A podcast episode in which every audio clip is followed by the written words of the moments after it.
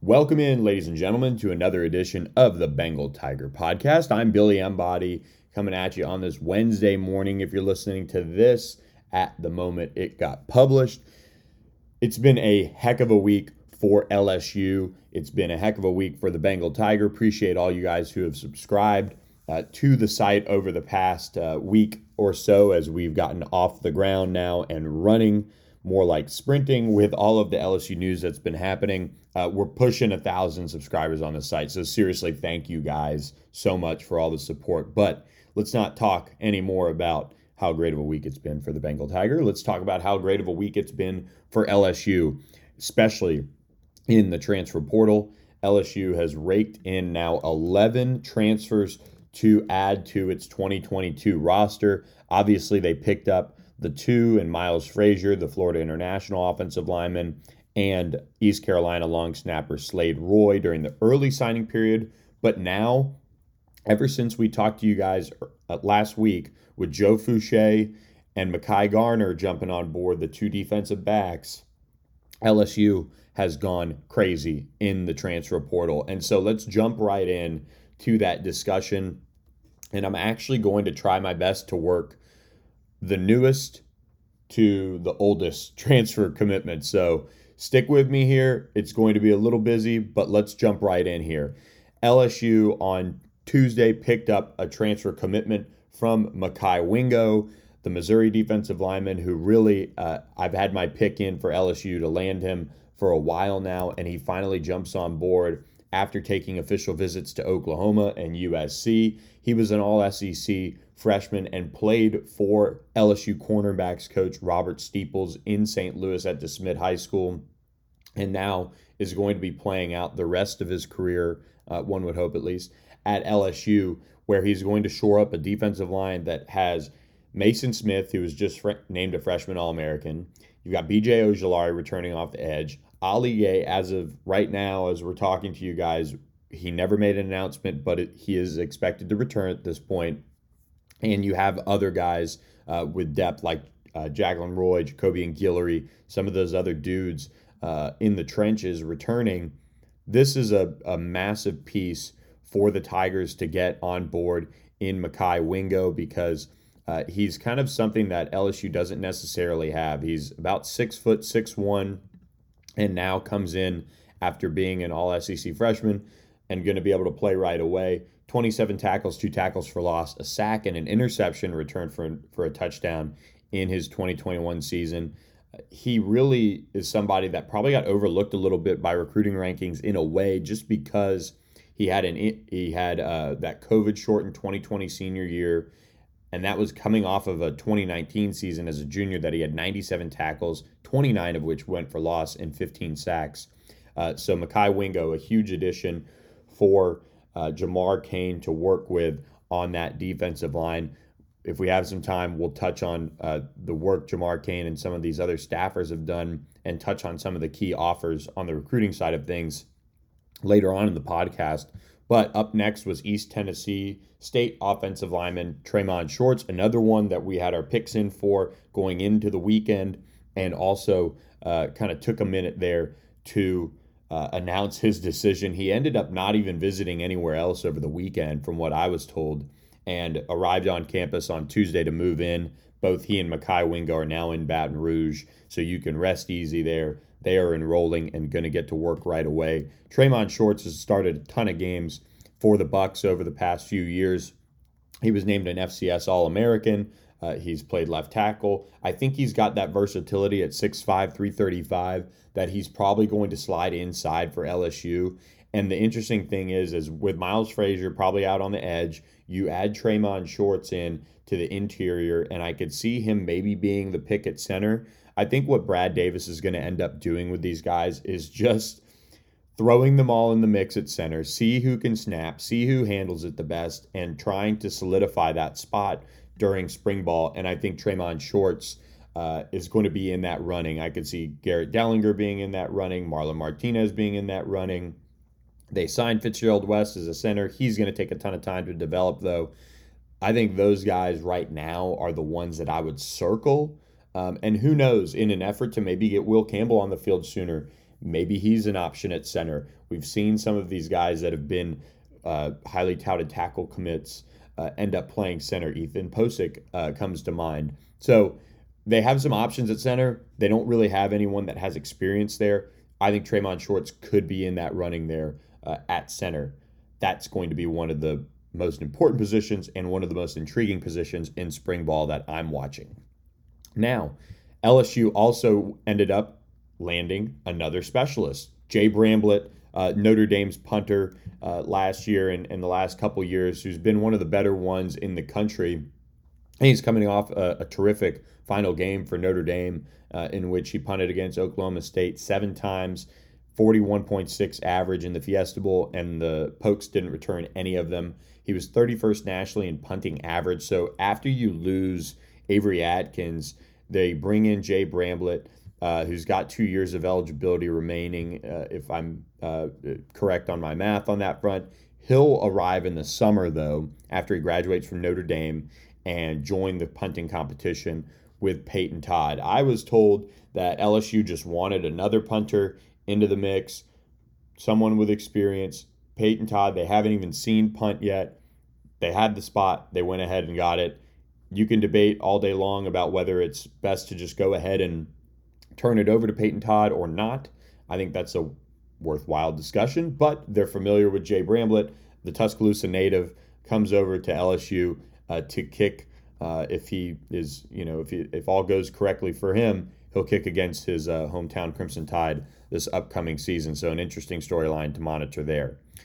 LSU also landed Virginia transfer linebacker West Weeks, who went on an official visit to South Carolina right after the Tigers hosted him for an official visit. He ended up just putting out a thankful, let's work, go Tigers tweet. He played in 11 games as a true freshman in 2021 for the Wahoos, notched 31 total tackles, a tackle for loss, a sack, and 5 pass breakups.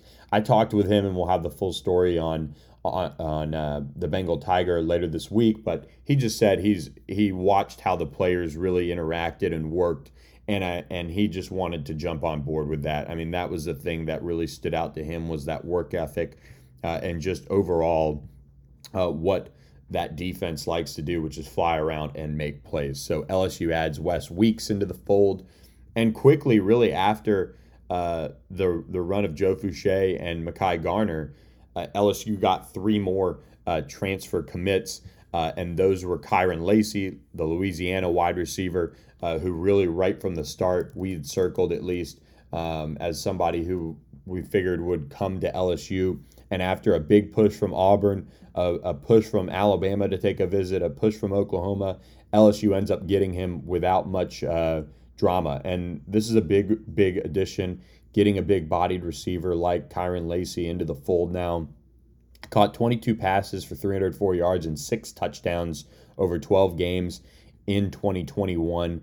And that's coming off a 28-pass, 364-yard, and 4 touchdown performance as a true freshman. This is somebody that I think is going to benefit from a scheme change, and LSU is going to be able to put him in a better spot to be successful. We'll see what happens with Deion Smith. He remains in the transfer portal. He has some great issues that we've reported on the Bengal Tiger. If you didn't hear about that, we told our subscribers last week, so definitely subscribe to be in the mix on things like that.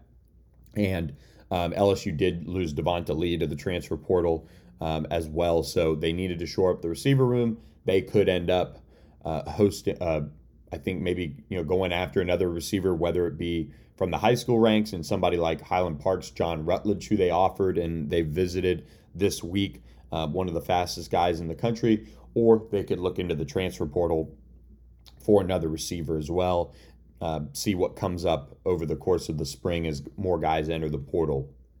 But they get Kyren Lacy. He's a big body. He's somebody that I think can really help this receiver room, and he has multiple years left of eligibility remaining.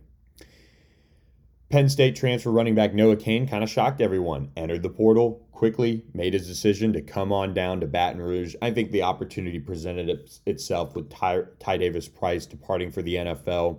Who knows what the future for Trey Bradford holds, and John Emery, both of whom didn't really do much at all. Obviously, John Emery was ineligible all year. Trey Bradford didn't do anything. Corey Kiner still in the mix. Armani Goodwin still in the mix. And this is now a room that you've got to, I think, address the depth.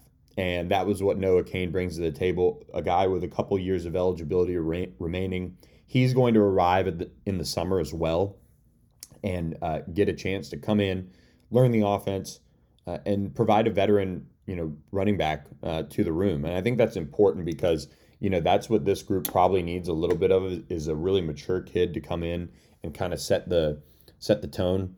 Somebody that will buy into what Frank Wilson and Mike Denbrock and Brian Kelly are trying to do, and that's Noah Cain. I mean, he's always been one of the more mature kids I've been around just as a recruit.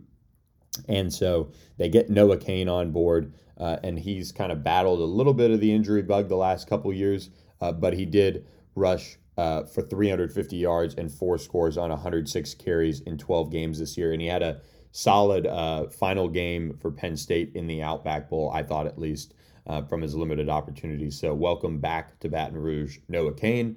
Welcome back to Louisiana, Arkansas transfer defensive back Greg Brooks. I think when you look at what Greg Brooks brings to the table, he brings versatility. He could play nickel, he could play corner, probably could play safety in a pinch as well. And he reunites with Joe Fouché at LSU now. In 2021, Brooks had played in all 13 games, 48 tackles, 23 solo stops, 2.5 tackles for loss, a pick, and 4 pass breakups, along with 2 quarterback hurries and a pair of fumble recoveries. So that is the rundown on the transfer additions. LSU has 11 of them on board to go with the 13 players that they signed in this 2022 class so far. That puts them at 24. That means they have 8 total spots remaining. And if you look at the recruiting base now, LSU can go hard after five-star safety Jacoby Matthews, 4-star running back Trevante Citizen, wide receiver John Rutledge, who we noted he has the number 1 200-meter track time for indoor track this year. Think about that, 21.47 in the 200. That is just absolutely blazing. And he had a solid year for Highland Park. LSU is actually his only football offer he's considering. The rest are his track offers, which includes Texas, which is his dream school. So it'll be interesting to see what happens with John Rutledge on the recruiting front. And then Danny Lewis, the Westgate tight end, who is the state champion and MVP of that game. He's set to take a visit here pretty soon.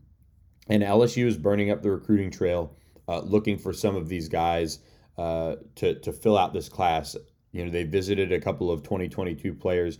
Be sure to subscribe to the Bengal Tiger. For just $10, you get the entire year of coverage. So you get, right now, the race to National Signing Day. You get Brian Kelly's first spring ball, the first spring of official visits and visitors, where they're going in spring recruiting, the camps, camp intel, and official visit intel in June, team workout intel leading up to fall camp. Then you're into fall camp. You get all of that. And then we'll be covering recruiting and the first season of the Brian Kelly era. And then we'll be right back here before you know it. And your first year will be up and you'll be like, hell yeah, I'm gonna renew and stay on the Bengal Tiger. And if you do jump on that annual deal, you get a free Founders Club hat, something that'll never be produced again. So thank you to everybody who's jumped on board. Keep jumping on board for all the latest on the Tigers on that front. So those are a few of the top targets that they still have on the board. One of our questions comes from Matthew Starkey on Twitter. He asks, how many spots do you think will be set aside for any players who may decide to transfer after spring practice? And this is a great question, and it's something that colleges are having to really work with here as they begin to understand how to use the transfer portal more and more. And I think, all right, so if everything goes as planned, and LSU picks up Jacoby Matthews, Trevante Citizen, Danny Lewis, and John Rutledge. That's 4 right there. That puts you with 4 remaining spots. And I think that's a perfect number. I think you could play around, and if you found somebody you really like, you could get another one in the 2022 class, and you can sit with 3 and still feel pretty good. But I think 4 is the perfect amount for LSU to go into the spring with as far as after National Signing Day. And I think that's because, one, you're going to see some players transfer after they get to work out in the spring with these new coaches that they have. You know, a lot of players nationally, just like at LSU, do have new coaches. And so I think that's something to really watch and pay attention to is you know, who transfers on that front and wants a new scenery. And so I think they could really address all sorts of needs. I mean, really, I've been asked this question on our board a couple times, and I don't even know where to go, because you look at the offensive line, you say, well, they're still going to try to figure out center. So somewhere you want to address the interior of the offensive line, in my opinion, still, if you can, somebody with multiple years of eligibility. And then defensive line, you always need defensive linemen in the SEC. Corner, that's probably my number one. They need another corner. They've got two in Mekhi Garner and Greg Brooks, but the depth there is still a concern for me. And safety, too. You can address the safety position depending on how you feel about that going forward. So a lot of different ways and avenues they can go. I still think they want to sign another running back. They want to sign another wide receiver somehow. So all these things are in play, but I think 4 is a great number to be going into the spring and into the summer with on the transfer front. And now, lastly, really want to kind of touch on a couple things. LSU did get good news. Jay Ward is returning, and I was asked on Twitter about if Jay Ward would move back to corner. That comes from Jacob Hibbard. Sorry if Hibbard is said a little bit differently, but chances Jay Ward moves back to corner. I think with this new staff, it could be an opportunity for them to toy around in spring ball and really just kind of try a bunch of different things. You've got two position coaches that are new in Robert Steeples and Kerry Cooks. I will say Jay Ward had a solid first year at safety for LSU and was put in some tough spots, just with the corner situation and the other safety play and some of those other things as they got him worked out. But I think he could move back to corner. I think he could very well end up staying at safety, and I think he'd have a good chance at starting at either. So I think that's something that we're going to see played out during spring ball, and we'll go from there. Now, putting a bow on some of the other guys that have announced they're returning, Micah Baskerville announced he's returning for the 2022 season, wants to graduate, which would be awesome for Micah. I know he's battled some great issues at times here at LSU, but he really wants to graduate and, quote, help put LSU back at the top. And so that was big news for that linebacker room. Jure Jenkins is returning to LSU. We posted on Jure earlier in the day on Monday and said, look, this was headed towards the NFL, but things have certainly turned back the other way for LSU to bring back this veteran receiver. And that's exactly what's happening here with Jure Jenkins coming back to the Tigers. And then we are expecting Ollie Gay to return. We'll keep an eye on him and what's next for him on that front. But as of now, we're expecting Ollie Gay to return to the Tigers, which will be a big, big piece for LSU as far as its defensive line and what they're going to get. So all of that is kind of the latest on the football team. And then on the basketball side of things, LSU, if you're listening to this, is battling Alabama Wednesday night in Tuscaloosa for a key game. Probably going to be without his Xavier Pinson, but on the recruiting trail, Will Wade has stayed hot, landing five-star point guard Marvell Allen. This is a huge piece to the puzzle. I think he's going to reclassify to the 2022 class and get on campus in the fall. Think about this. If Eric Gaines is back, if Adam Miller's back, Justice Williams, Brandon Murray, I mean, that backcourt is just going to be filthy with Marvell Allen in the fold. And, LSU gets somebody that I think really brings, a scoring mentality, which Will Wade loves, but he's also really wanting to get into more of a facilitator role and get his teammates involved. And he's got some size at 6'4". So, he plays on one of the best teams in the country at Calvary Christian. He's a tremendous young man. He's the number one player in the state of Florida. LSU picks up an absolute stud in the five-star point guard the number 18 overall prospect in the 2023 class, according to the On3 consensus. LSU beat out Alabama, Georgia, Kansas, Maryland, Memphis, and Ohio State for him. What a massive addition. Quick plug, if you're not on the Bengal Tiger, check out our VIP article on how the Tigers are going to finish out in the recruiting class after Marvell Allen's commitment. Now, kind of to put a bow on this thing with a little recruiting talk for you guys, LSU is continuing to dish out plenty of offers on the recruiting trail to the 2023 class. What I want to highlight is really you look at the five-star quarterback, Nico Iamaliava. LSU enters the mix Tuesday night just before we started recording this, and Joe Sloan and his offer goes out to Nico, who is the number 12 overall prospect in the class, according to the On3 consensus. He is really as talented as it gets. I mean, I think you look at what LSU wants to do with this quarterback class in 2023. They need to land an elite prospect. Brian Kelly's done a good job of doing that throughout his career at Notre Dame. And so they went ahead and offered the California quarterback. He's 6'6", 200 pounds. He's really intrigued by the SEC. He's been to Alabama, Georgia, Ole Miss, Tennessee, other SEC environments this fall. He's the number 3 quarterback in the country behind Arch Manning and Malachi Nelson. And the thing that really strikes me about Nico Iamaliava is that, I mean, his entire family is our athletes. They're beach volleyball players. They're water polo. They're really just talented people overall. And so LSU recognizes athleticism and enters the mix. So we'll see what the Tigers can do on Nico Iamaliava, one of the best quarterbacks in the country.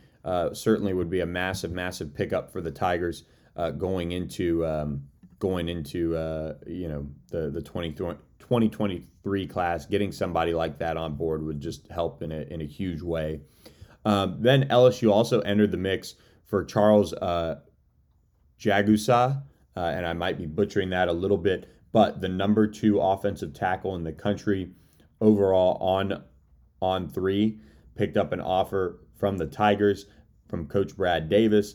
He is one of the best prospects in the country, 6'5", 280. Notre Dame was really recruiting him hard when Brian Kelly was there, and they're going to continue to do that under Marcus Freeman. But the Tigers now enter the mix and trying to pull this Illinois native out of the Midwest and get him down to Baton Rouge. So that's another big offer that went out. And then Christian Gray, here's a name to know. Out of DeSmet High, Robert Steeples' former school, LSU offers Christian Gray, the 4-star defensive back. This was one that, you got to peg right from the beginning that you knew was going to go out.